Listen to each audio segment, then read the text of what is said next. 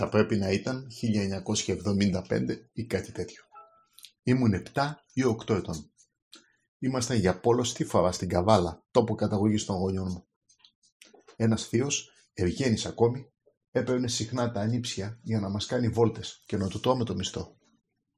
Κάποιο πρωινό του καλοκαιριού μας έβγαλε βόλτα στην παραλία της Καβάλας, τόπο μαγικό για μας, και μας κέβασε παγωτό. Ένας πλανόδιος πέρασε και πουλούσε κασέτες σε μια τσάντα. Τι κασέτες όμως; Κασέτες ήχου σε μέγεθος μεγάλο, σαν τις βιντεοκασέτες VHS, που και αυτές αποτελούν μακρινή ανάμνηση πια. Οι μεγάλες κασέτες ήχου ήδη από τότε παρογωνιζόταν από το πιο εύχριστο μέγεθος και έτσι ξέπεσαν να τις πουλάνε με τις τσάντες. «Πάρτε όποια θέλετε», μας είπε ο θείος Θέλιος. «Όποια όποια θέλουμε». Η ευκαιρία μου φάνηκε μεγάλη. Ποτέ ως τότε δεν είχα την τύχη να διαλέξω μια κασέτα.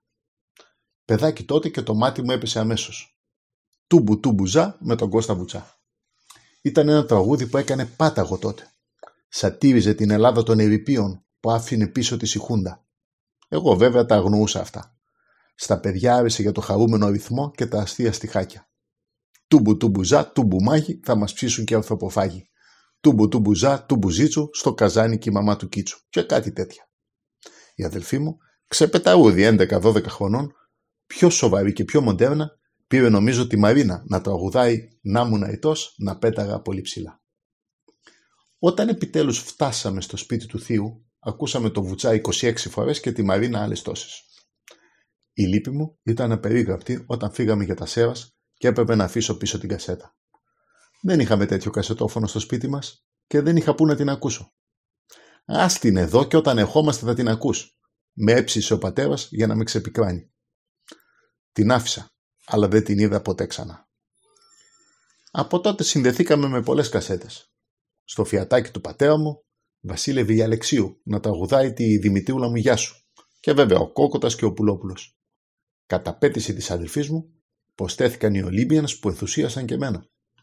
Κάποιος πιο ψαγμένος κουμπάρος, ο Λευτέρης, μας έγραψε μια κασέτα βαμβακάρι. Έφηβοι πια, γράφαμε με μανία κάθε τι και ανταλλάσσαμε κασέτες με τον Bic στυλό ως απαραίτητο αξεσουάρ, τυλίγαμε και ξετυλίγαμε τις κασέτες που μασούσαν τα ελαττωματικά κασετόφωνά μας. Θυμάμαι μια κασέτα που πέρασε από χέρι σε χέρι και έγραφε απ' έξω Ένιο Μορικόνε. Μέσα όμως είχε γραμμένη γλυκερία και νταλάρα που τη δεκαετία του 80 έκαναν θράψη. «Τι ακούς» ρωτούσαμε τους απομονωμένους με τον Walkman. «Ένιο Μωρικόνε» λέγανε και γελούσανε και εννοούσανε γλυκερία και νταλάρα.